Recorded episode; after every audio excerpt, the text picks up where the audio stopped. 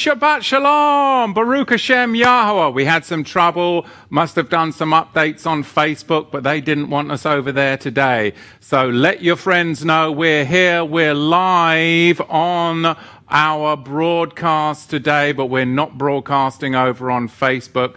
But we don't care because Yahweh is with us and we're going everywhere and anywhere, regardless what big tech has in store for us. Yahweh's got bigger plans for his people and his message will get out because you and I are going to be moving in the power of the Ruach HaKodesh in this day and in this time. We're in Acts chapter 2 Greetings to the 12 tribes scattered abroad. You wondered if I was going to even greet you this Shabbat, didn't you? But I won't let you down because Yahweh will not let us down in these days and this time. Acts chapter 2 is a powerful text, a powerful text because as I was taught, and many of you were taught, it's the birth of the church. Well, Sadly, it isn't. And I'm reminded of a saying by that great fellow from yesteryear called Mark Twain, who said, What gets us into trouble is not what we don't know, it's what we know for sure that just ain't so. Like the birth of the church that we know for sure, but it just ain't so. And it just so happens that my audience, you guys out there, over the past 20 years, have been making so many discoveries in your life that you thought were so, but now you realize that they just ain't so. And I'm talking to all of you out there. And I'm talking about many things that we most probably can't get too far into on the old YouTube because we're looking up into the skies and we're seeing moons and planets and universes. We're talking about all kinds of things that we were taught when we were younger and we never questioned. But they're just not so, are they? Well, Acts chapter 2 really does epitomize that, doesn't it? And I'm excited to get into this text because it says right here, and when the moed of Shavuot was fully counted by the Omer, that's a perfect translation of Acts chapter 2. And because of that translation, it opens up a whole world to us, doesn't it? We've got a timestamp. We're talking the feast of Shavuot and the counting of the Omer. Just by that very sentence right there in the text would cause a massive, massive paradigm shift that would affect our lives. And this is really the time in which you and I are seeing and in questioning many, many things. Is it an enlightenment? I would say yes, because really the lies that have been told and the propaganda that surrounds so many today. But Yahweh, through the power of His Holy Spirit in His people, is removing them from the world because we are questioning and looking at things through a whole different lens. And it's the lens of Scripture it's the lens of being the 12 tribes scattered abroad and seeing that Yahweh has a plan in our lives in this day. Because by this counting of the Omer and by this timestamp of Shavuot, everything changes. Because if you can prove without a shadow of a doubt in Acts chapter 2 that this is not the birth of the church, but this, in fact, is a ratification of a nation that goes back to Exodus chapter 19. Then you're going to see something that will change your life forever. And when the Moed of Shavuot was fully counted by the Omer, they were all with one accord in one place. Let me ask you a question when the children of Israel, all 12 tribes that were scattered abroad and collected through tyranny, and the sojourner that was with them, when they came to the foot of the mountain in Exodus 19, were they all gathered together in one accord? And was that at Shavuot? And the answer would be yes. Because they said, All that Yahweh has said, one accord, we shall do. Right here, we're seeing the fulfillment of this prophecy. And suddenly there came a sound. Let me ask you another question. Was there suddenly a sound when they were gathered together at one accord in Mount Sinai? Well, yes. It was the sound from Sinai. From the heavens, from the Shamaim, as a groaning ruach, a groaning spirit. And it filled, the Hebrew word here is bait, house. And it filled the Bait, the house where they were sitting. And when you realize that the Hebrew word Bait is a Hebrew idiom for the temple of Yahweh, it breaks free your thinking. They weren't sitting in an upper room. They weren't sitting in some little terraced house. They were sitting in the house, the Bait, the temple of Yahweh. Because if they had been somewhere else, on Shavuot, they would have been in rebellion unto Yahweh. Because Yahweh's word commands that on Shavuot you are to gather together in his tabernacle, temple, and participate in the feast of Shavuot. Deuteronomy chapter 17, Second Chronicles chapter 6, Ezekiel chapter 43, and Luke chapter 24. So, of course, this is something powerful that unlocks our mind when we come into this paradigm shift. Because in Exodus chapter 19, there was the first time you saw the ratification of a nation. It really was, Exodus 19, the 1776 of Israel, wasn't it? It was their declaration of independence from tyranny, from the yoke of servitude under Pharaoh. They were free. Now, would it make sense if the law is a burden, if the Torah is a burden, that Yahweh would deliver us from Egypt and then place us under the law. Well, that makes no sense. Because then you're just exchanging one tyrant for another. So, traditional theology, even though they wouldn't admit it, their God is a tyrant who places you under the law. Well, then he's no different than Pharaoh. That's not liberty. But Yahweh isn't a tyrant. And He didn't place us under the law. He gave us the book of the covenant, Exodus chapter 19, which is liberty from tyranny because it's a priesthood and you're a holy nation and a people that are being gathered in. It is only because of rebellion to Yahweh that you were placed under the law because you wanted to worship the idols of the nations and you wanted to close up your mind and follow the dictates of men. And you didn't want to hear when all this evidence of liberty, all this evidence of freedom was all around you. No, you chose to listen to men and their foolery, their folly, their stupidity as they worship demons and idols. But there's always been a few people that said, no, no, we're not going to go the broad road. We are going for liberty. We are going for freedom. And we serve an Elohim of freedom who sets people free from tyranny. I suggest to you today that we, just like Israel in Exodus chapter 19, we have our liberty. If you will live it, apprehend it, and take it into your life by the power of the Holy Spirit. But intimidation, is all around you, and the gods of this world, and the pharaohs of this world, and the armies of men are oppressing mankind. But Yahweh says, Stand and see your deliverance is at hand.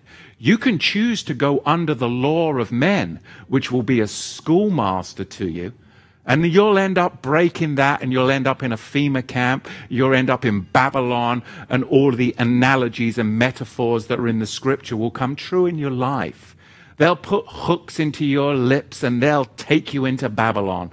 And you know what? They might even slay all of your children in front of your eyes and pluck your eyes out in that system of servitude. But there's another choice for us. It's an Acts chapter 2 choice. It's the choice of taking in the liberty and the freedom and the power of the Holy Spirit to set me free from tyranny, the tyranny of my mind when it goes into fear, the tyranny of intimidation when it comes at me, and the threat from the laws of man which oppress. There's another way.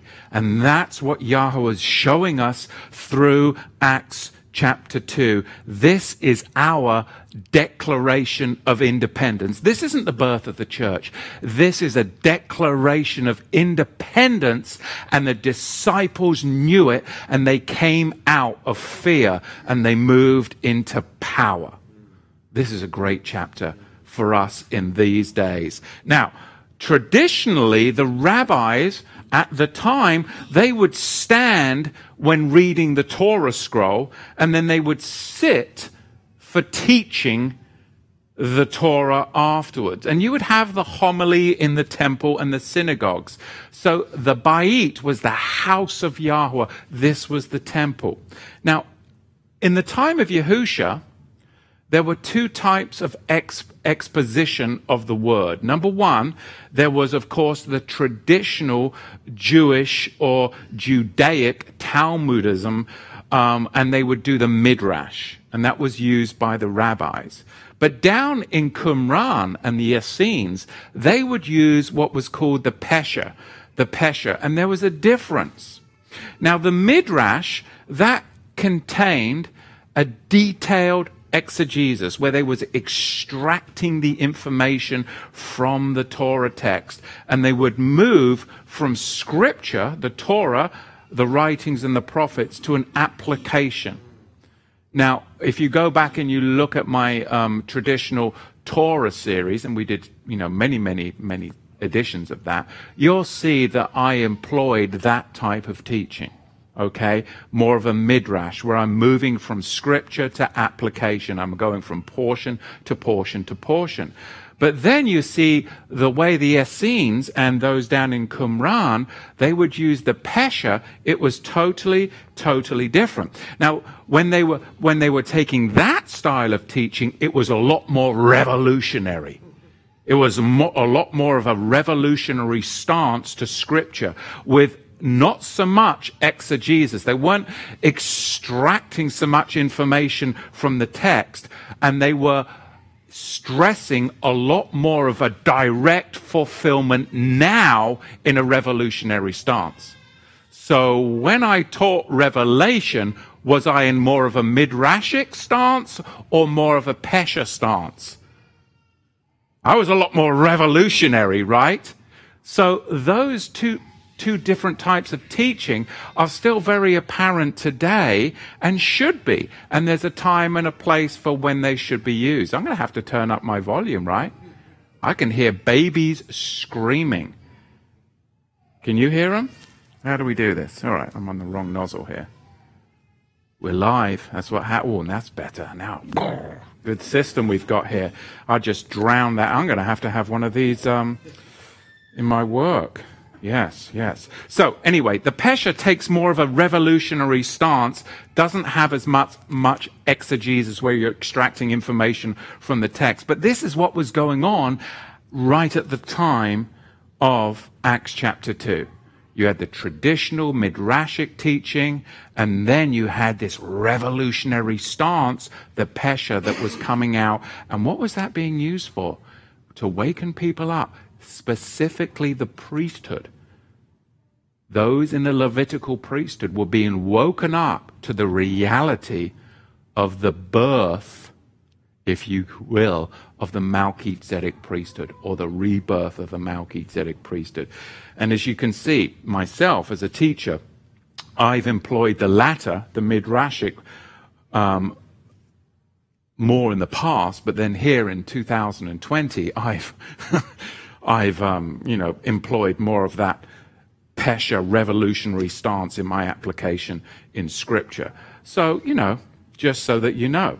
Now, I hope as we go through the book of Acts that you'll see as a teacher that I'm going to try now to balance both. Now, of course, that's a challenge for me, even though I'm naturally in these days and times more inclined, as you know, to the revolutionary stance.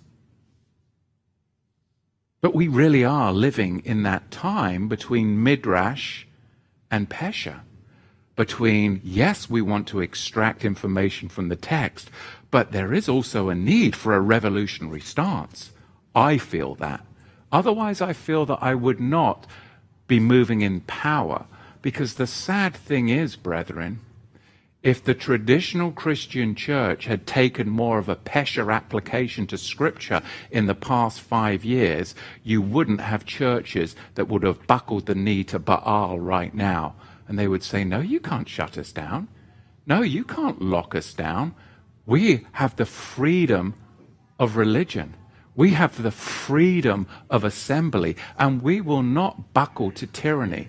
But you see, they took a benefit which has a penalty, and it's called a 501c3.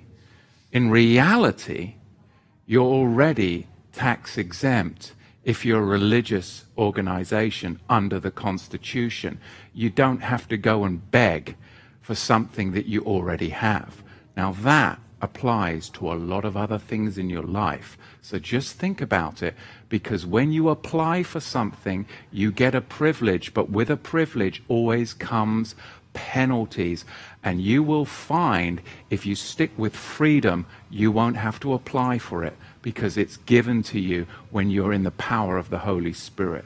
But there we go. I don't want to get too much off because I've got to stay not only in a revolutionary stance, in a midrashic teaching stance today, too. But all that to say this if the disciples had scurried off into a little upper room somewhere on Shavuot, they would have been in disobedience to Yahweh and they wouldn't have had the blessing of the Holy Spirit poured out on them because they would have been in rebellion to Torah. They would have been lawless. So they had to be in the temple to receive what is about to come next, which is the turnaround fulfillment. 3,000 were slaughtered because of their rebellion and bowing the knee to the laws of men and the gods of men. But now they're being restored and replenished it's the full quiver coming in. So, if they were somewhere other than the temple on Shavuot, they would have been in rebellion to the word of Yahweh, and they certainly, certainly wouldn't have received a blessing for it, would they? And you can see that in Deuteronomy chapter 16. They're told where to gather on Shavuot. In Leviticus chapter 23, they're told where to gather on Shavuot. And the Ruach HaKodesh certainly wouldn't have been given to a bunch of Torah breakers gathering in their own place of choosing. But in my heart, I was in the temple. Well, no, that, I'm sorry. But in my heart, you know, it's just, it's just such a, a wonderful family time. And, you know, we get to have presents and but in my heart no that no how many times have we followed that line of thinking but we've been now challenged to break free from that because my brethren that kind of lukewarmness has led us into this place where we're at in 2020 where people aren't standing because you've spent so many years compromising that now just one more compromise doesn't matter. But the zealotry that is within Yahweh's word. And the power of the Holy Spirit causes us to say, no, I've got to set some boundary stones. And those boundary stones mean that I'm chosen and elect, and I cannot go into the land that you're going into because that's a place that I don't want to go. I need to stay within the boundaries that Yahweh has given me. There's no better time, brethren, to set boundaries in your life as there is right now. So, no church, I'm sorry to say, was born on this day in Acts chapter 2. I would have liked it if I had had that revelation 25 years ago, but at least I have it today. No church was born on this day. Instead, this is Israel's promise of renewal. It's fulfilled and it's fully realized. It's Jeremiah 31, verse 31, encapsulated in a prayer, encapsulated in the power of the Holy Spirit. And it's written in verse 3 And there appeared to them divided tongues like as fire, and it sat upon each of them, and they were all filled with the Ruach HaKodesh. Now, can you look back and remember the first time you heard somebody speaking in tongues? Can you remember that? I mean, I can. I mean, I did some crazy stuff in my youth. But when I first, when I first heard somebody speaking in tongues, I was like, what on earth is going on? And there have been, and oftentimes there have been counterfeits of this, especially in the Pentecostal movement, which then discredits the authenticity of Yahweh's gift or manifestation, I should say, of the gift in this operation of tongues. Yes, there are many counterfeits out there, but there is also the truth of what is being revealed, not only here in Acts chapter 2, but later Paul speaks to the Corinthians about it. So don't discount the truth just because we've seen counterfeits out there. That, again, is something to throw you off of the trail. And there appeared to them divided tongues like as fire and it sat upon each of them, and they were all filled with the Ruach HaKodesh, and they began to speak with other tongues and languages as the Ruach HaKodesh gave them utterance.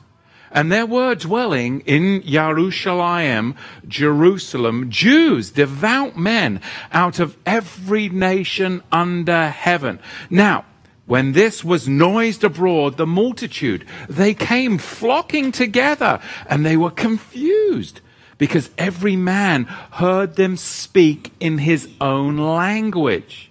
Put a marker right under that, verse 7. And they were all amazed and they were marveled, saying one to another, See, are not all these who speak Galileans? And then how do we hear them speaking in our own native language?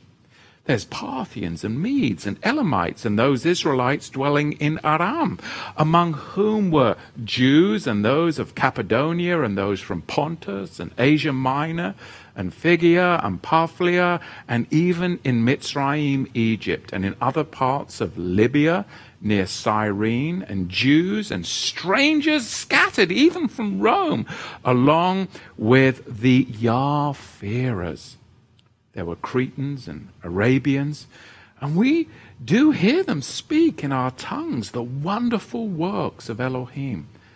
And they were all amazed, and they were all stunned, and they were in doubt, saying to one another, What on earth is going on here? What on earth is going on? And others mocking said, Well, these men, they're full of new wine. But Kepha, standing up with the eleven, lifted up his voice, and he said to them, The men of Judah and all that you that are staying here in Jerusalem, be this known to you and listen to my words. It's not even cocktail hour yet. There's no way that they're drunk as suppose it's only nine o'clock in the morning. I'm all right. I'm paraphrasing a little, but you know, I'm trying to make it a little more relatable to you. But these are the massive paradigm shifts that we see. And of course, we know from verse 16 that this is what was spoken by the prophet Joel before.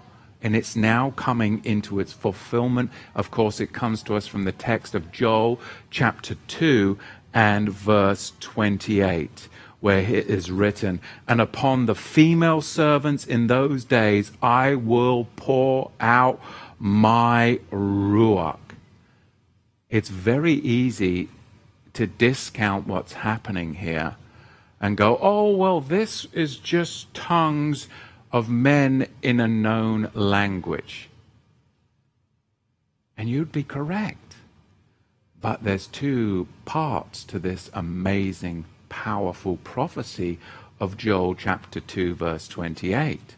You see, there's always a little truth, and then they build upon that and create a fabrication, a construct.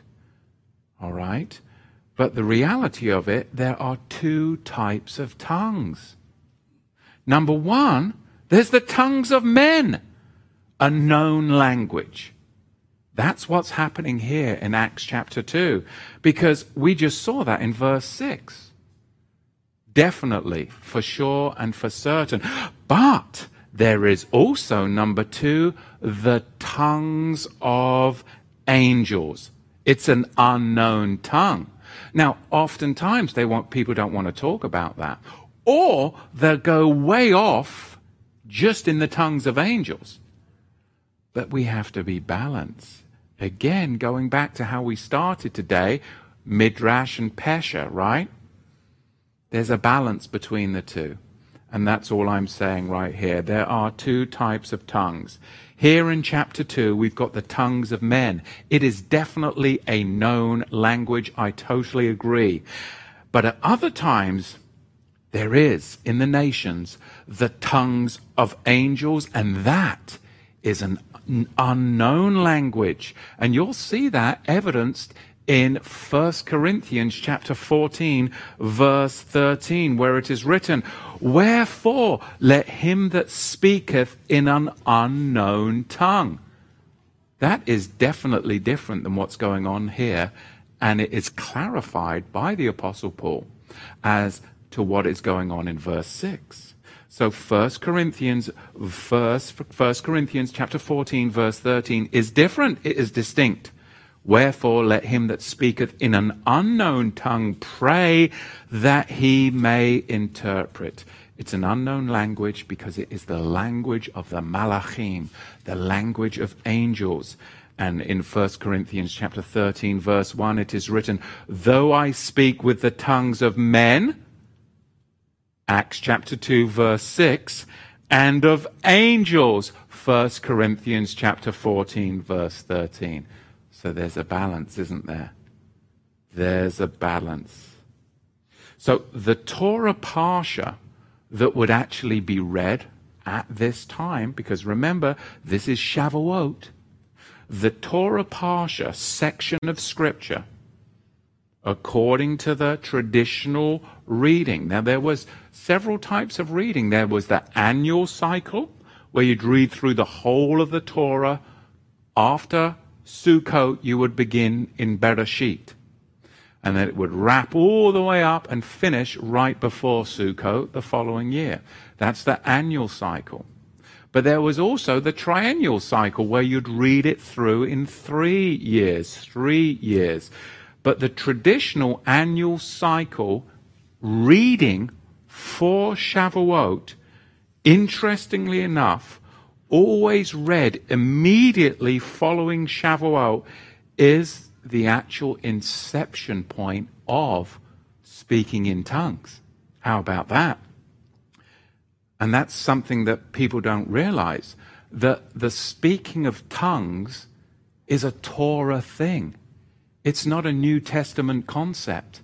It's Torah, and it comes from the Torah portion that follows right after Shavuot in the annual cycle. Turn with me to the book of Numbers, Numbers chapter 11, verse 23, and we will discover that speaking in tongues is a Torah thing. It's not a Pentecostal thing. It's been hijacked and perverted, but that doesn't make it any less true. Let's get out of the counterfeit and come back to the Torah of Yahweh. Now, this is right after the graves of the lust. Now, remember, they'd left Egypt. Now they're like, oh man, what about the garlic? And we should, maybe we should go back to Egypt. And so they come to the graves of the lust, and there is the newly appointed 70 elders. And in Numbers chapter 11, verse 23, it is written, And Yahweh said to Moshe, Is Yahweh's arm too short?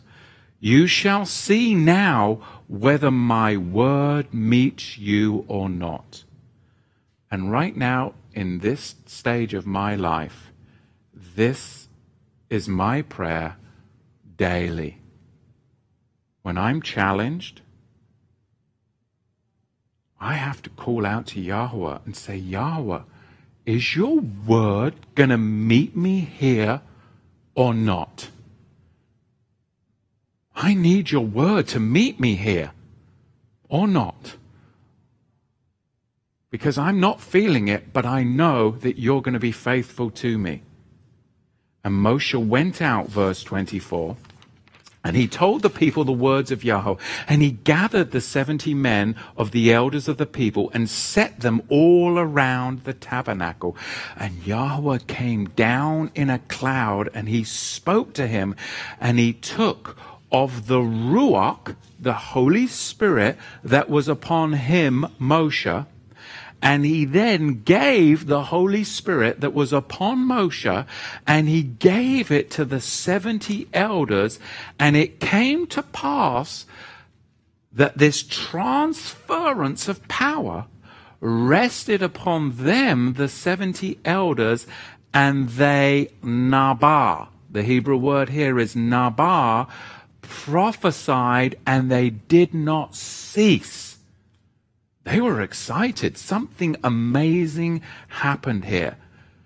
Because what the Hebrew text tells us, Nabah, means to pour forth words of praising, edification, prophecy, and songs of divine power, sometimes in a language unknown to the speaker. Tongues. The Hebrew word Nabah. Nabah. Now, if a people would be zealous for Yahweh's land, then Yahweh will pour out his new wine and new oil upon us. But we have to be able to contain what he wants to pour out. 25 years ago, I was no way ready as a vessel, an earthen vessel, which we all are, to contain what Yahweh is ready to pour out. And many of you right now are so frustrated because you email me and send me letters. And it does touch my heart deeply because you're sharing with your loved ones because you genuinely care and you have empathy for those around you. But what you're not realizing is that Yahweh has molded you and He has shaped you as vessels that you're able to hold what Yahweh has poured out into your life. The frustration is you don't realize that the others, their, their earthen vessels could not hold what Yahweh has given to you. And there's where the frustration is. And I know because I, I have been there. I have been there. But you have to realize how blessed you are Yahweh has shaped you through your life to bring you to this point as an earthen vessel that you can actually contain the revelation that He's poured out into your life. The rub is that maybe your partner or your, your child or your grandchild or your next door neighbor with the, with the trees and the lights and everything, uh, you try to speak truth into their life and it's like a sieve, man. It's like a sieve.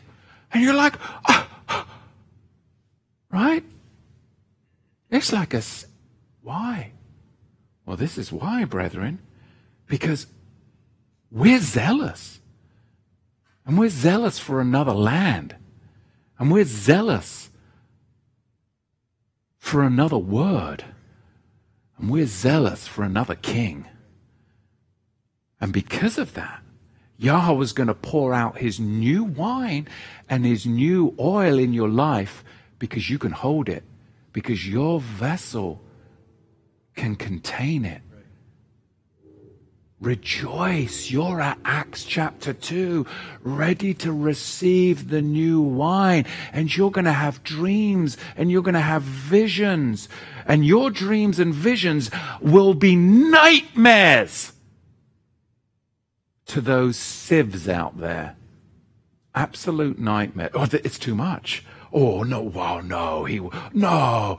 And it's a nightmare to them because their vessels are sieves. And it's terrifying what you contain in your life. It exposes them. The light shining in the darkness of their sieve, if you can. And I see this all around me. But now I don't fear it, I realize it. And I realize for such a time as this, that Yahweh has developed me and you to be able to proceed in this day and time. This is the time, 2020. This is the time of the new wineskin. This is the time of the new wineskin. It's about a prophetic empowering and a public empowering. It really is. Those are the two very important and different components of the power of the Holy Spirit that many don't tap into and they remain tied up in timidity. Number one, there is always with the Holy Spirit a private strengthening. Number one, there is always a private strengthening. And number two, there is always a public empowering. And people come to me and complain, well, I don't get it. I just don't, I don't have the confidence and the power. And, and I'm like, whoa, whoa, whoa. We can't jump into the public empowering if we're not doing our time in the private spiritual strengthening. That's like running before you walk. So it's all about the private spiritual strengthening. And there is nothing wrong with practicing. People, well, you practice? That doesn't seem very spirit filled. You've got to overcome your own inhibitions. And you've, you've been put off by all of this Pentecostal mumbo jumbo that now you don't even trust your own words and your own spirit in you. So, yes, practice. I have to practice how to preach 20 years ago. Now, I mean, goodness grief, you have, you, goodness gracious me, you have to tell me to shut up because I, it's so natural to me. But it, I didn't used to be this way. I had to practice to preach. You have to practice to prayer. We practice to prayer as a family. My family does. And now my children, we have to practice to sing. There was a time when, oh, my son didn't want to sing. So guess what I did? What did I do, my blessed son? I said, well, you don't want to sing? Oh, I have a remedy for that. And I signed him up for choir practice. He only did that once. He sings all the time like a canary now because he doesn't want to go back to choir practice. He was terribly embarrassed. Much better to sing in the privacy of our home than me take him down the music hall. It was a very quick remedy, wasn't it? Ah, yeah. Do you want to sing now? Would you like to come? No, I wouldn't do that. Maybe, though. That's something that I could hold over your head, right? Yes, take it to the next level. Verse 19. All that to say this there's a private spiritual strengthening. And then from that private spiritual strengthening will come the public empowering. Don't look for the public empowering if you haven't done the private spiritual strengthening. And it's okay to practice. It's okay to practice. Yahweh is merciful. He is gracious. He is a loving Father. And He takes great joy in seeing us stumble and bumble in His ways. But He is saddened when we stumble and bumble in sin. So stumble and bumble in Yahweh's ways. He takes great joy in that. Believe me. Believe me truly. Verse 19, and I will show wonders, and I'm sure the heavenly malachim angels do too. And I will show wonders in the heavens above and signs in the earth beneath. There will be blood and fire and vapor of smoke. The sun shall be turned into darkness and the moon into blood before the great and terrible day of Yahweh comes. And it shall come to pass that whoever shall call on the name of the Master Yahweh shall be saved. This is very important that we understand this particular piece of scripture. It is not just mental assent. Salvation begins with repentance and confession that then leads you into belief in operation. It cannot just be mental assent, because mental assent is why traditional religious people are powerless right now. Powerless. Because it's abstract. But when we come back to the mountain, everything takes on structure. And that structure is what empowers us to move forward no matter what happens in the world. This is a time for structure of faith, not abstract faith. Okay? This is a very important time in the days that we live. And we see right now in the next verse, you men of Israel, listen to these words. Yahusha of Nazareth, a man approved of Yahweh among you by signs and wonders, which Yahweh did through him in the midst of you, as you do yourselves know. You see, earlier in the 14th verse, they were fellow Jews. And right here, like we spoke of last week, we see that now they're fellow Israelites to stress the fact that they are the apostles and that they have woken up to the regathering of Israel. It's the building of the fallen tabernacle of David. Verse 23. Now, we now go into the petition and proclamation of the faith. What did you do to the Master of Glory? Him being delivered by the determined counsel and foreknowledge of Yahweh, you have taken, and by the hands of Torahless men, you have crucified and killed, whom Yahweh hath raised up, having demolished the cords of death, because it was not possible for Sheol, the grave, to hold him. For David spoke concerning him, I saw my Yahweh always before my face, for he is on my right hand, that I should not be moved.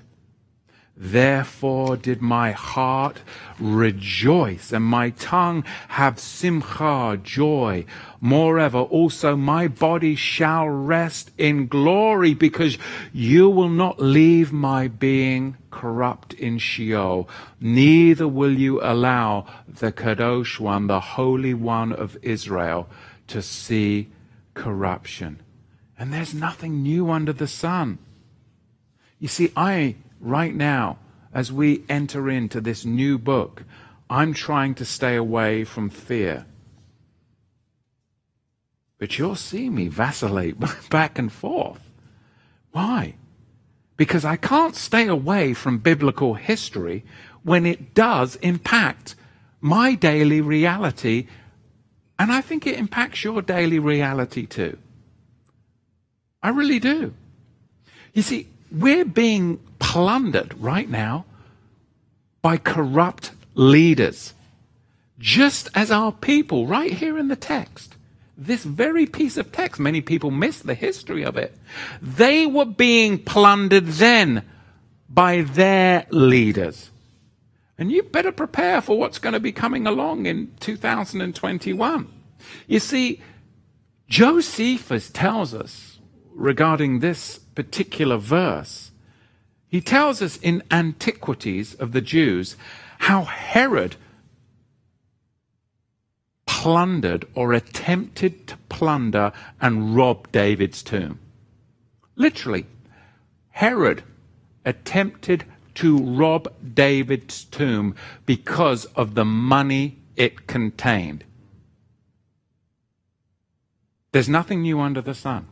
Our leaders are attempting to plunder people's retirement, people's 401ks, all of their savings. They are to put you on a universal basic income. You can see how that's moving.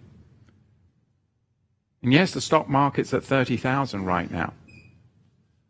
But we are in perilous times, way worse than 1929. Way worse. And there's all this false hype and all of this distraction. But as it was then, so it is now.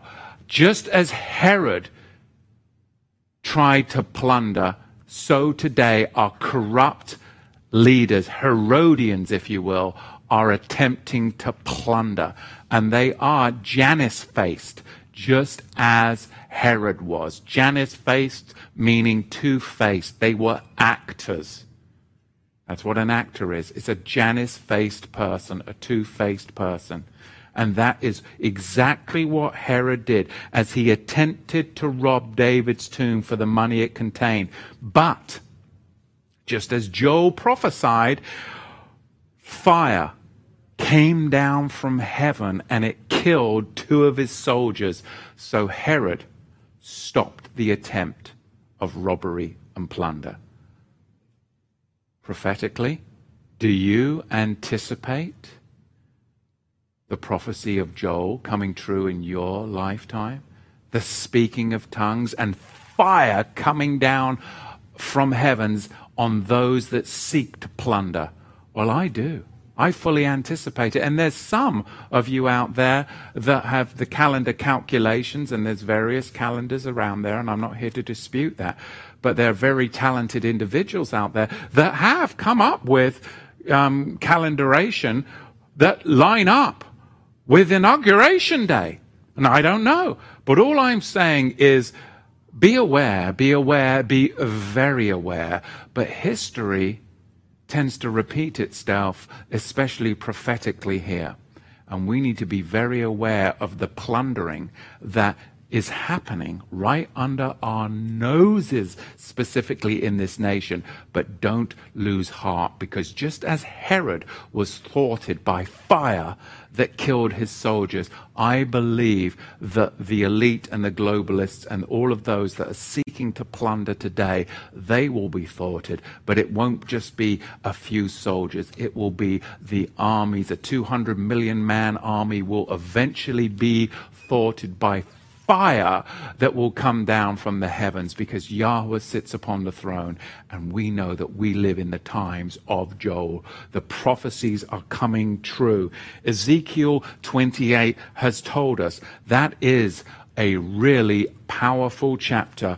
Our souls, brethren, have been traded by bond, and we have been plundered, and only the fire of the Holy Spirit can awaken you to the natural and spiritual correlation of war that is erupting right now. We have been traded by bond. And those bonds have been sold to the Chinese. And that is why we are in the predicament that we're in today. It is time to come out of her people, my people, not just spiritually, but it is contractually, it is physically and spiritually. No more dancing with the devil It is now time to rejoice in Yahweh and make a decision. 2021, it's becoming plainer and plainer and plainer. You're going to get squeezed and squeezed and squeezed and squeezed more. You will either contract with Babylon to the very end, or you'll finally, I can't contract with you. It's going to be that simple. And again, I've got to watch not to get into the fear. See, I'm catching myself. I'm trying to be better. Pray for me. But COVID is tied to the robbing and plundering of graves. I'm, I'm telling you. It's tied to the robbing and plundering of graves, the decedent, and financing the kings of the earth, the final battle. I don't want you to get too spiritual that you're unaware to the firepower. Because then you're of no earthly good. But we don't want to get too into the fear, Matthew, that then you cause panic. So I'm trying, and I have people that know my dilemma and are praying for me to be balanced. And I know, you know, I do get excitable, though, about all the apocalyptic stuff, though. Don't I? Oh, I. Verse 28. And you have made known to me the ways of life, and you shall make me full of joy with your presence. I mean, I think part of the fun of being a believer and being awakened to all of this is, is the, the tension. The tension between being in the world, but not of the world. I mean, I'm more alive now than I've ever been in my life because I'm so being awakened by the Holy Spirit and I have to go into the world. But, but I'm so aware of it that there's this constant, like a rubber band. I mean, I thrive on that. Whereas before I was like, just like, you know, oblivion.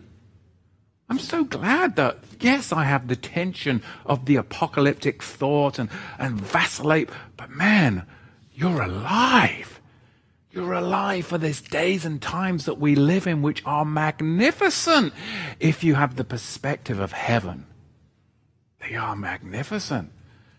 Because you can pull a grenade, and I mean, I'm, I'm, I'm talking metaphorically here, otherwise, be, oh my goodness. And we're just passing through. This is not our home. This is not our hope. Okay? You're not going to see me in a rubber dinghy going out there with Greenpeace. Okay? Now, you may see me out there harassing Greenpeace just for a laugh, but you're not going to see me out there saving the whales. Okay? I'd be, I'd be sooner trying to carve up a whale and see if Jonah's inside it than saving the whales. That's just, that's the way I would view it. But I have a biblical perspective. Back on tack here, shall we, Matthew? Verse 30. Being a prophet. Let's go back to verse 28 because I went off on a tangent, and that's okay. Oh, it's exciting times to live, though, isn't it? Stay in order, you see, there with the midrash, way too much pressure right there. Way too much pressure. You have made known to me the ways of life. You shall make me full of joy with your presence. Men and Israelite brothers, let me freely speak to you as of the patriarch David, that he is both dead and buried, and his tomb is with us to this day. So here's a big paradigm shift. David is not in heaven singing with hallmarks, cherubim, and angels. Because when you die, you do not just go to heaven. This, again, is religious fantasy land that sells a lot of Hallmark cards and makes a lot of Hallmark movies. And you know what? It feels good. And it make, warms the cockles of my heart just like a Christmas tree used to warm the cockles of my heart. But it doesn't make it true just because it warms the cockles of your heart. Of course, when you die, you go to the grave just where David is in the grave, and then you await the resurrection, and in the twinkling of an eye, we shall be with him. Because, of course, time and space, Yahweh is beyond that. And Yahweh is, of course, Elohim upon the throne. And verse 30, and being a prophet, and knowing that Yahweh had sworn with an oath to him that by the fruit of his loins, according to the flesh, he would raise up the Messiah to sit on his throne.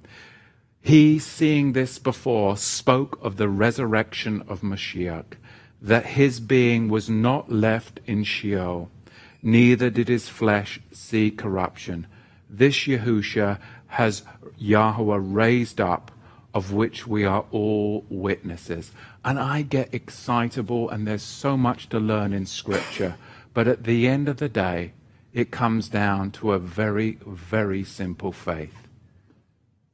Yahusha, crucified, buried, risen, sitting at the right hand of Yahweh. Yahusha is Yahweh manifest in the flesh. He is Elohim. If you do not believe in the deity of Yahusha, I'm afraid you're lost. It's that simple. Because no man can redeem his brother. And the work of salvation cannot be dependent upon the works of man. Because our works are but filthy rags. So I do not despise my traditional upbringing with Calvary Chapel when it comes to Yahusha. Yes, there was many things wrong. This is not the birth of the church. But I was taught correctly that Yahusha died, that he was buried, and that he rose and he is alive and sits at the right hand of Yahweh, and he is divine. And if Yahusha, Yahusha is not divine, then you have no way to be saved. Because no man can redeem his brother, and no animal blood can ever atone for what mankind has done. And you are seeing the wickedness and manifestation of human sin, a scar on the landscape of humanity. And unless there is Yahusha in your life, there is no hope. But for me, he is the blessed hope. And he's alive. And that is comforting and that is confirmed by the Comforter, the Holy Spirit, been with me a long time. And I praise Yahweh for that orthodoxy of the faith. That's orthodox belief. And we can never stray from that. And all of our excitement about the feasts, and all of our excitement about Torah, and all of our excitement about the apocalypse, and all, let's never get away from the orthodoxy of the deity of Yahusha. It's that simple. By the blood, by the blood, by the blood. That's why I love the book of Hebrews, because it encapsulates our sovereign master of glory because otherwise, we're an apostate cult. And that just isn't so. Let me continue on. Because we see now more of this truth in the 33rd verse. Therefore, as the right hand of Yahweh exalted, and having received from Abba the promise of the Ruach HaKodesh, he has sent out all this which you now see and hear. For David is not ascended into the heavens. No, because he's still in the grave. So if David isn't ascended into the heavens, then your, your great granddad certainly isn't ascended into the heavens. Okay?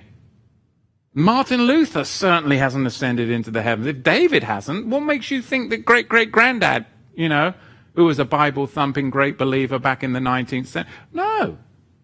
See, this is all part of the fantasy of lulling people to sleep so that they don't take their faith seriously. And he said unto himself, right here in the 34th verse, The Master Yahweh said to my Master, of course, quoting one of my favorite scriptures, Psalm 110, Sit at my right hand until I make your enemies your footstool. Therefore, let the whole house of Israel know assuredly that the Master Yahweh has made known that the same Yahusha, whom you crucified as both King and Messiah. Now, when they heard this, Oh, they were pierced to their very, very hearts. Their levanot, it says in the Hebrew. And he said unto Kepha and to the rest of the Shlechim apostles, men and Israelite brothers, what shall we do?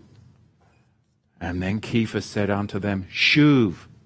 That's the Hebrew word.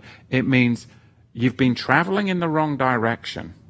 It's time to turn around and go back to where you started which was Exodus chapter 19. Come back to the covenant. Come back to the Elohim of Israel. He speaks, me and my father, we speak the same word. I don't speak some kind of word that contradicts my father from the mountain with this whole new lawless gospel of syncretism. Me and my father are one. And I don't speak my own words, but I speak the word of the Father from the mountain, Exodus 19, because the Son and the Father are an echad plurality. There is no tension between them. They are in perfect harmony as an echad plurality, the one plural Elohim. Shema Israel, Yahweh, Elohim, Yahweh, Echad. The Hebrew word Echad is a compound unity. And that is paramount for understanding our faith. And then we see here in verse 38, and Kepha said to them, Shuv, repent, and be immersed, every one of you, in the name of the Master Yah, Yahusha the Messiah, for the forgiveness of sins, and you shall receive the manifestation gift of the Holy Spirit. For the promise is for you, and it's for your children, and for all of those that are far off, even as many as Yahweh our Elohim shall call, as many, as many. He is long suffering. And with many other words did he testify and exhort them, saying, Save yourself from this sinful generation. Then, then how much more today? Then how much more today? Then they gladly received his word there, and they were immersed, and the same day were added to them about 3,000 beings. Of course, this is the fulfillment of everything. Everything that went wrong is now corrected because of the Messiah, which is, of course, what the prophets prophesied. The purpose of the Messiah is to correct everything that went wrong. And in the correction, Acts chapter 2, wouldn't it then be a manifestation of what went wrong? 3,000 slayed at the golden calf, 3,000 added in number for the full ratification of the book of the covenant. At the golden calf, the law was added, the book of the law, until the time of Reformation when the seed would come. The book of the law added at the golden calf, 3,000 slaughtered. The book of the law being a schoolmaster, being a tutor, being the handwriting that was against you. Now you're restored back to the mountain, the book of the covenant, which is Torah under a Melchizedek administration. Verse 42 And they were continuing steadfastly in the apostles' doctrine and in fellowship and in the breaking of the loaves and in prayers. And of course, this is the four pillars of our daily bread. And these are some really important spiritual tools for our spiritual hope in these upcoming days. Number one, we need to be in the apostles' teaching, which is Torah fulfillment. It's the power, it's the work, it's the manifestation of the Holy Spirit. It's the doctrine of Yahweh which makes you a Yah-fearer. Am I a Yah-fearer? Yes. How many times when we were in the church, it was always about Jesus, Jesus, Jesus. And I remember being in the traditional church and we'll go, why do they never not talk about God? I don't get it. It's all about Jesus, Jesus, Jesus. And you'd never hear about the Father. Because what they were doing is they were so focused on the Son, but the purpose of the Son is to bring forth salvation so that you can know the Father. And the only way that you even get to know the Son is because the Ruach HaKodesh draws you unto the Father through the Son. So it was so fractured. Whereas now, in the fullness of Torah, you have the compound unity. We know the Father, we know the Son, we know the Holy Spirit. It should all be the manifestation of our faith. It's not, it's not, it's not fractured anymore. It's the full counsel of Elohim. That's what Yahweh wants us to know. Acts chapter 10 and verse 13, we're classified as Yah-fearers. That's what we are. Number two of the four pillars of our daily bread is fellowship. Now, the Hebrew word here is tesumeth, and it means by being united together with that echad plurality of Yahweh, then we become united with one another. And with that bond, no secular world can overcome our friendship. No secular world can overcome us. And don't you know sometimes when you just meet a brother or you meet a sister, and because you have that Echad bond in the Savior, it's closer than family. Because you're there, there, there's that bond. And you're like, oh, you're a brother from another mother, right? That the secular world cannot comprehend because you cannot manufacture that because you can sense the ruach in another person and you go, we're of the same family. We have the same father. We have the same ruach, the same mother.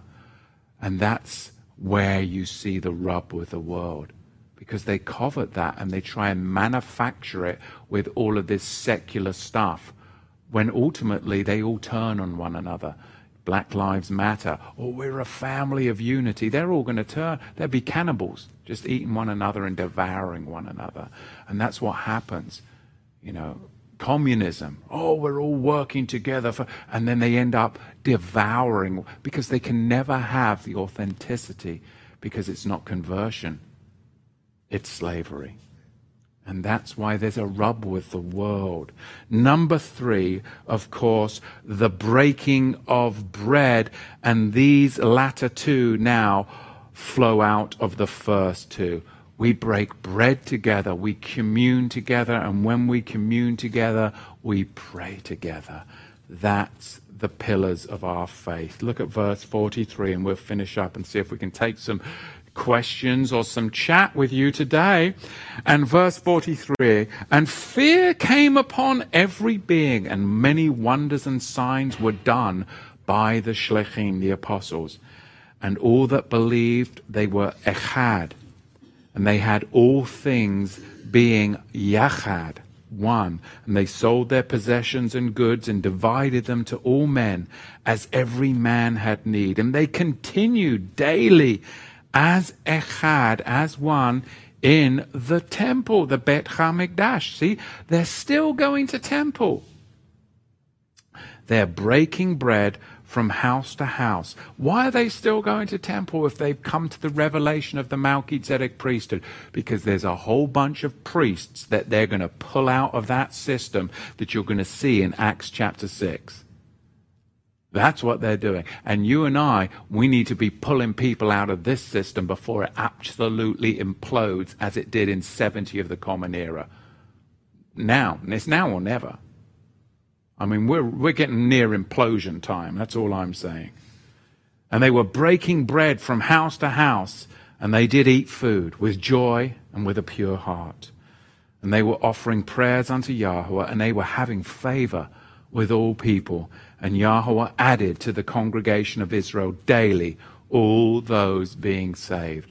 So keep up the good work. All of you out there on the Torah to the Tribes Connect platforms, you are making a difference bringing people into fellowship, making those connections. And sometimes digitally, digitally, excuse me, you can make connections really fast and just, you know, inviting people into the faith. Hey, come and watch this teaching. Hey, come and join a Shabbat fellowship. Hey, how about joining the prayer group? How about, you know, we've got these platforms where we hope that you can connect with one another out there in the nations. Go to Torah to the tribes dot com forward slash connect and connect on the Zoom platforms. It is a good way for you to start off in the fellowship because we don't want to be divided, we want to be scattered. Acts chapter 2 for me is that inception point, and we really, really need to wake up to the deceptions that are out there because what gets us into trouble is not what we don't know, it's what we know for sure that just ain't so.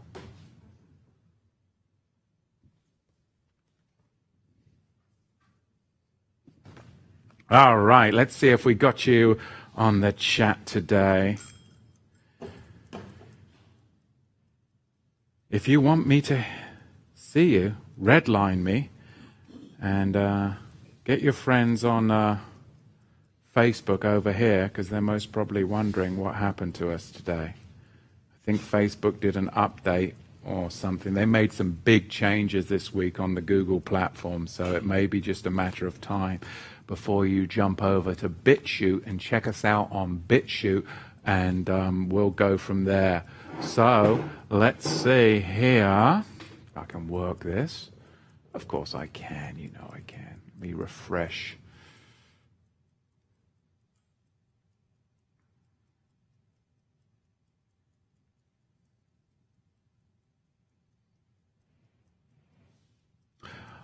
Good question here from Liz Rockhill. Shabbat Shalom, Liz. She says, How do I go about telling my children what is coming and trying to rid of video games?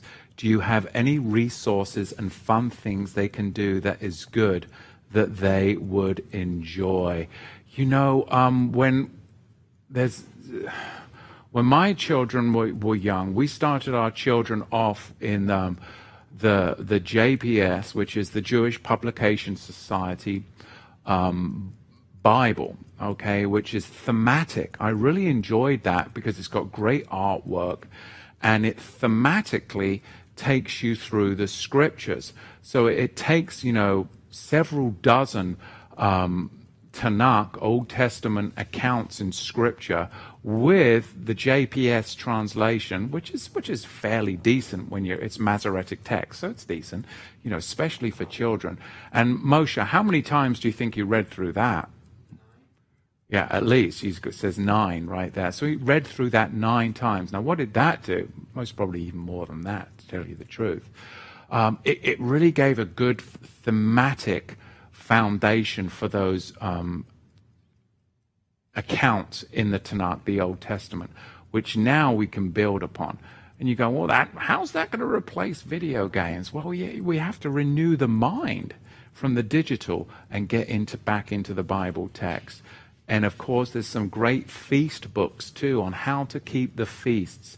And depending on the age of your children, you can get into arts and crafts and things like that. Now, also the navigators the Navigators, many of you may have done that when you were younger. The Navigators has got a great um, way of scripture memorization and games, and then um, that you can play with your children. And then also there's um, the what's the Bible game that we play where um, you have all the questions. It's kind of like what's it called? Bible charades. Is that what it's called? That's a fun one too. So, you know, we just try and fill our house, especially when the children were younger, with that type of thing. And when was the last time, Moshe, who's 14, that you played on a video game? Yeah, I don't think he's ever played on a video game. So, you know, that's just the way we raised our children. Doesn't make it right or wrong, but, you know, I played on video games, Atari and stuff like that, and it never did me any good. So I wasn't going to try and, I wasn't thinking my children were missing out. You know, my poor deprived children haven't had video games. You know, it's a crazy world. We just try and keep everything in the scripture and in prayer and those four pillars that we were speaking about right there. That's what it's all about for, for us. Now, Does Papa get involved in um, a little bit of technology? Well, you bet I do, especially if it's linked to a conspiracy theory. I was really disappointed to find out. Now, I knew this would come up today. I was really disappointed to find out that I live 40 miles down the blooming road from Stonehenge and somebody forwarded me something this week, and then I, I, watched it, and then I dug into it a little bit more. And basically, you know, we'd all been believing that Stonehenge was built 4,000 years ago. And the reality of it is there was a couple of massive stones lying around there for sure and for sure. And there were several of them that were standing up somewhat lopsided. But basically, in the 20th century, they brought a full landscaping crew in there with cranes, shipped about another dozen in there by lorry, and they built the whole thing with blooming um, concrete and everything. It's, it's totally fake. Yes, they imagined what it would be like, but, but, but that's called fake. It's not authentic. The stones are authentic, but they come from all various places of southern England, and there did happen to be some there in the 19th century. But what they've got today, they don't tell you that stuff. I was really disappointed, but again, just like I said with Mark Twain beginning, you don't you, you question all of that. And I know some of you, you know, when Red Bull went up to 140,000 feet and they opened up the uh, op- opened up the door and he was about to jump out on the Red Bull thing, and all of you saw, oh, they forgot to switch to the fisheye lens. And many of you then, the paradigm shift happened. You see, things just aren't quite so. That one was a big one for me, Stonehenge, because I was there just a couple of years ago. And I was like, oh my goodness. But there is truth. There is a certain root of truth involved in all of this stuff just like the birth of the church in, church in Acts chapter 2. There's some truth. Yes, they were together, but then they construct upon it. And the next thing you know, a generation later, you just accept the construction as the whole gamut. So, anyway. Oh, Chris, FEMA Region 4. Want to go break down Stonehenge with me? Oh, my goodness. Libby, LibbyTube, have you ever checked out Bible Pathway Adventures for family Bible fun and learning? So far, it looks pretty good to me. Yes, maybe connect with Libby, and she may have some good things for you and your children. Thanks, Libby. We try to keep it biblical all the way until Papa gets into conspiracies but that's always a bit of fun. The uncompromising church, he says thus what say you about attending Sunday church to witness to those who are still lost? Well, I say, um, give it a crack if you can. Your experience could be highly different than mine. But what I found is that going back into the church, I could never do it because when I did, I realized that they did not want to leave. Their vessels were sieves not ready. And so therefore it was like, oh, and we tried, you know, we just, you know, a few years ago we went, we thought, well, we'll go a little bit, well, let's try something different. So where did we end up going? To the Mennonite. We went to the Mennonite church. You know, we thought, oh, we'll go nice and orthodox, as orthodox as we can. And um, my children are little. And we hadn't been to church. I hadn't been back in a church for a decade, maybe. So we end up in this Mennonite church. And of course, we didn't think it all through. What month was it? Was it January or was it December? It was December. Oh, good grief. Forgot about that, didn't I? They bring, they bring my children who've never been to a church and they call them up. And I did, did I let all four of you go up? Or was it just you and Hattie? I think it was just Moshe and Hattie. And I said, yeah, it'd be okay. I was right there. I thought, oh, they're just going to go up and do a Bible. Re-. Oh, my goodness. They go up and they start having you read in a Christmas carol or something. Moshe, of course, he said, No, I'm not doing it. And they're like, What? And they're looking back at me like, What have you got us into? And I felt like, What have I got my. I couldn't believe it. So that was our experience. So, you know, maybe you'll have a better one, but they'll try and rope you into. And the next thing you know, you'll be doing the Our Father and the Hail Mary and the Rosary beat, and you're like, How did we get back into this? It never quite works out the way you think because then a lot of people they're happy that way. They don't want to leave. So Aleda says, Precious brother Matthew Nolan, blessings to you and your family. You are in our prayers. Greetings from the Netherlands. Oh, thank you, Baruch Hashem Yahweh, that you're in the Netherlands. Maybe we should all flee to the Netherlands. Is it safe in the Netherlands? It's not. Doug's saying no. Doug's saying we're not going to the Netherlands. All right, it's Europe, so well, you never know. But blessings to you, Alida. We are so blessed that there are people all over the world that are tuning in. William R. says, Matthew, this is off topic. Well, William, we don't do anything off topic here on Torah to the Tribes, as you can see. I never get off topic. But this is pressing the next few days. What about the eclipse of the moon and the conjunct? Larry, you ready for this one? Larry might know this. I won't know this off the top of my heart or head.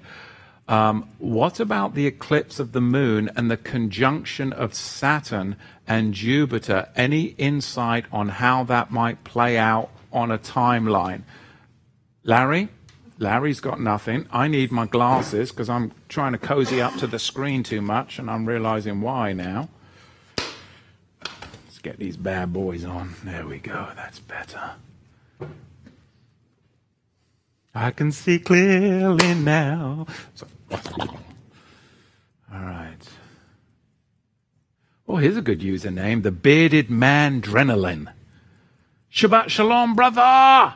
All I want to know is where is the Hanukkah hat? Yeah, is it Hanukkah today? We are in the midst, aren't we? Bloomin' Henry, that was a day, that was a time. The Hanukkah hat. That was a big, that upset a lot of people when I stopped when I stopped celebrating Hanukkah. Ah, Collins Speak. Has Matthew heard of a book entitled Back to the, Maldes- the Melchizedek Future by David I. Perry? I have never, of course, I've heard of it. In fact, you can download it on our website, and David Perry has been hugely instrumental in my life and this ministry. And that book is phenomenal if you want my opinion. Yes, I know David very, very well. David reached out to me when I had my red shoes on down at Passion for Truth with Jim Staley. He reached out to me after seeing that teaching, and um, I was teaching on the Melchizedek then. And again, over the years, people say, Well, how did you come to this revelation? Over the years, I always have had a heart for, for reading the scripture and always wanting to try and understand it more. And the book of Leviticus, when I was in the church, my wife and I would always circle, especially my wife, you know, this is a, a everlasting ordinance throughout your generations. And we'd be like, well, why aren't we doing it then? Oh, well, we don't do that anymore. It's not really forever. I'm like, but it says forever. Throughout your gener. Oh, don't worry about that. Oh, okay. You know. So in our NIV, the Shabbat, this is an everlasting ordinance throughout your generations. Not really, only kidding. Major problem. Then the book of Hebrews, and I was like, there's a connection between Hebrews and Leviticus. What is it?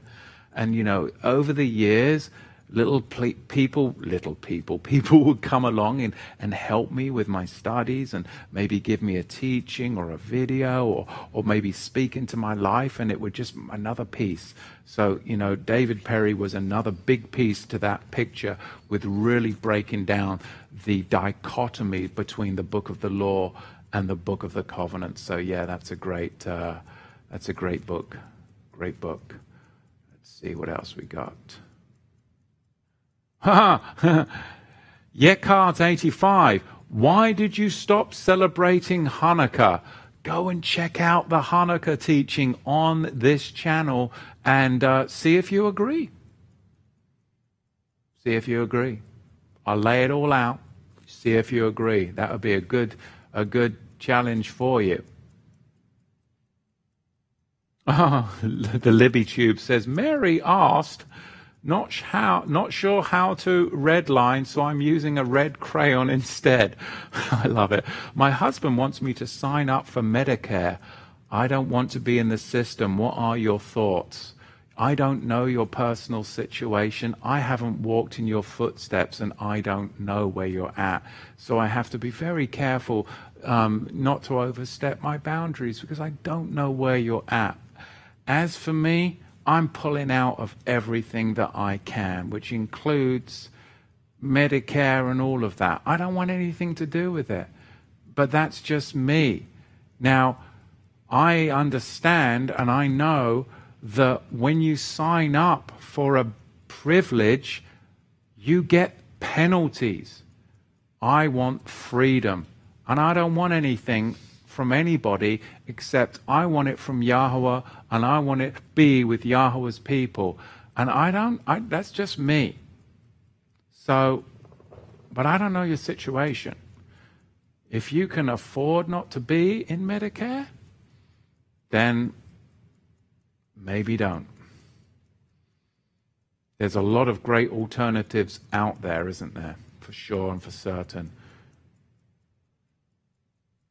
Cairo Alexander, I would agree with you. Better off without doctors than with them. I think medicine has a very important role in our life, doctors. They cut, they burn, and they drug. And that's okay. If you're in a traffic accident, Yah forbid, then I think you should go to the doctors. You've had a tremendous, that person's had a tremendous injury. You might need to be cut.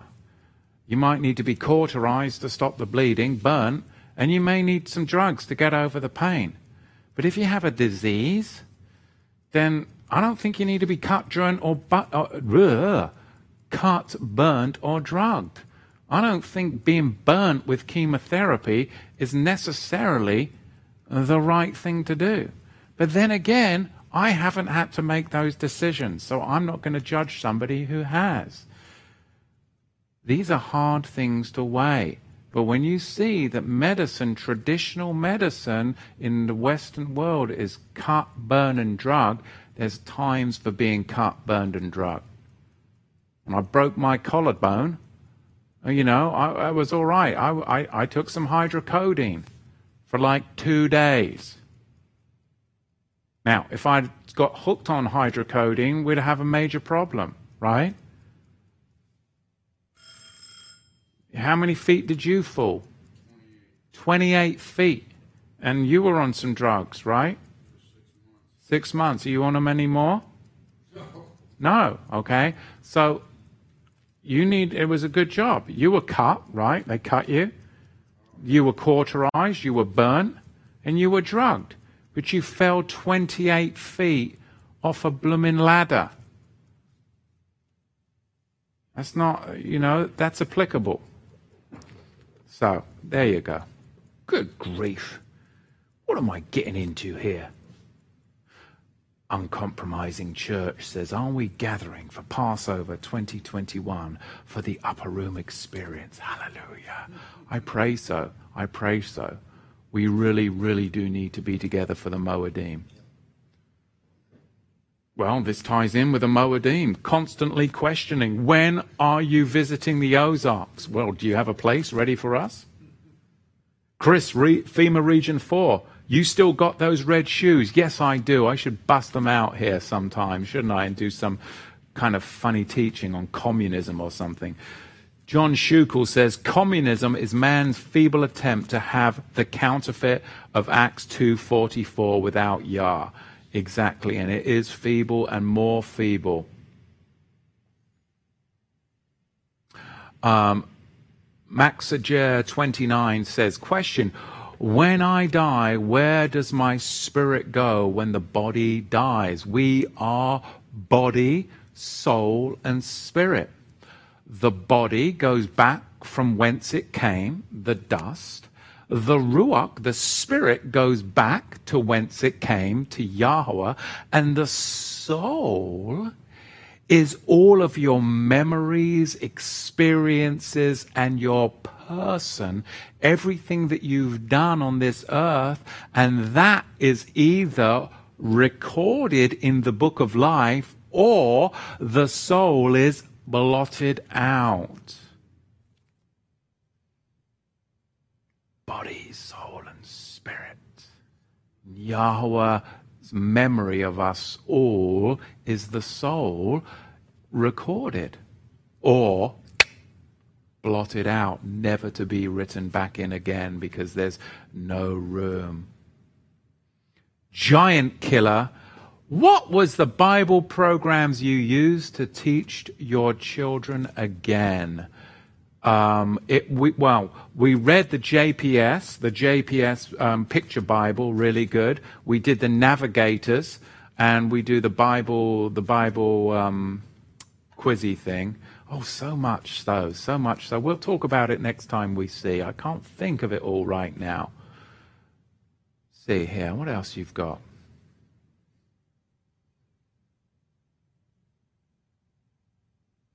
All right, I'll take a couple of more questions if you want to put them up there. Baruch Hashem Yahweh.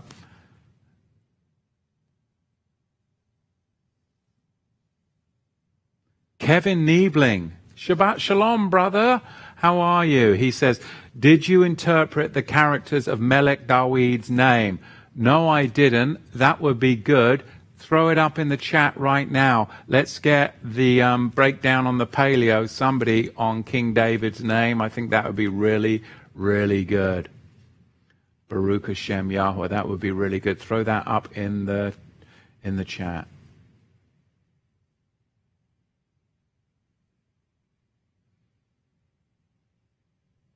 Holy Hippie Shekinah says, Hi, Matthew.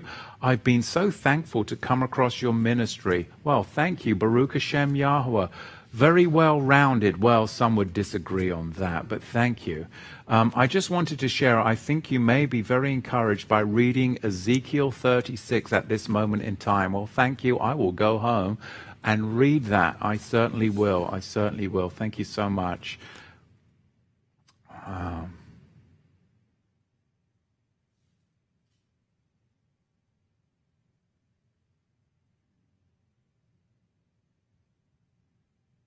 Ah, Mary Trotter says, red line with a crayon, my husband is afraid of me having a stroke, etc.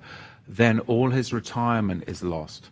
I believe fear is of you know who, so that's why I don't want it. And there are many alternatives there in, in stroke prevention, right? Um, and um, that's something that you could possibly look into. But again, fear is a, fear and stress are big, you know, um, contributors to strokes. So, Brother Don, right here, how many strokes have you had? Two.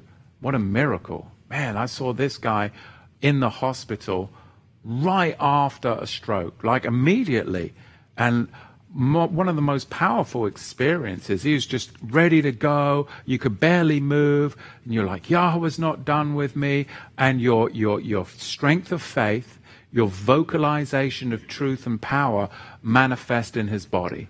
So that was really faith in action to me. Much respect for Don and the example that you live through that. So, you know, a lot of it too is not succumbing to the fear, not, not succumbing to the fear.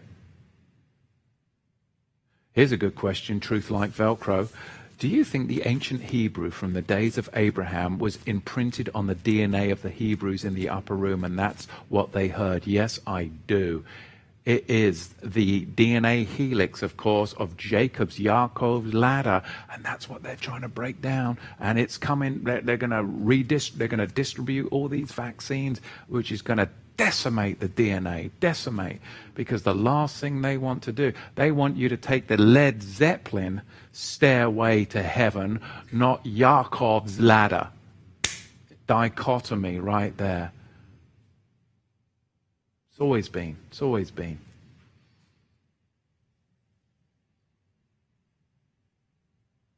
Oh, did you put your interpretation up there, Mr. Niebling? I can't see it. Where is it? Ah, Mama Goose. Shabbat Shalom, Mama Goose. We'll finish up with Mama Goose up there. She says, Shabbat Shalom, blessings to you and your family. Baby, baby Goose is crawling and mobile.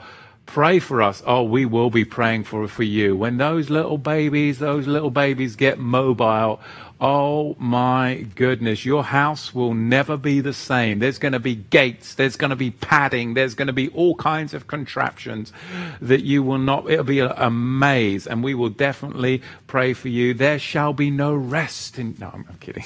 We do pray for rest in your house, but I don't think you'll be getting as much as many of us with older children. Kevin Niebling, we'll finish up with you, brother. Um, he gives us the breakdown of Melech David in the live chat. He's got the dalet, the door, the tent or house, and of course, we've got the vav, the nail, the stake, the fastener. Then we've got the dalet, the door, house, and fastened to house. It's the two houses. David means the beloved. It's the bringing in of the two houses together through the hand that was pierced brings about the rebuilding of that fallen tabernacle of David. There's no rebuilding without the nailed hand pierced for you and I that will give us the resurrection from this earthly tent. Yahweh bless you and keep you. Yahweh's face shine upon you and be gracious unto you. Yahweh lift his countenance upon you, my brethren, and may you experience in your life truly the peace of Yahusha the Messiah that surpasses all understanding in these days and these times ahead. Thank you for your support of this ministry, and I pray that we can be together as brothers and sisters in prayer and in bond in 2021 for the feast of Passover. Pray for it, pray for us, pray for one another, and connect together, not only in the chat, in the comments down below. Edify one another. Try and make connections with each other. Don't be isolated in this time when the world is trying to break the bonds of human fellowship, trying to hide the characteristics, panaim el panaim, the face to face that man seeks with his brother. Because Yahweh is drawing us out of this system. Don't contract with the devil. Make that contract with Yahweh, which only comes through the pierced hands of the Savior Yahushua. Shabbat Shalom.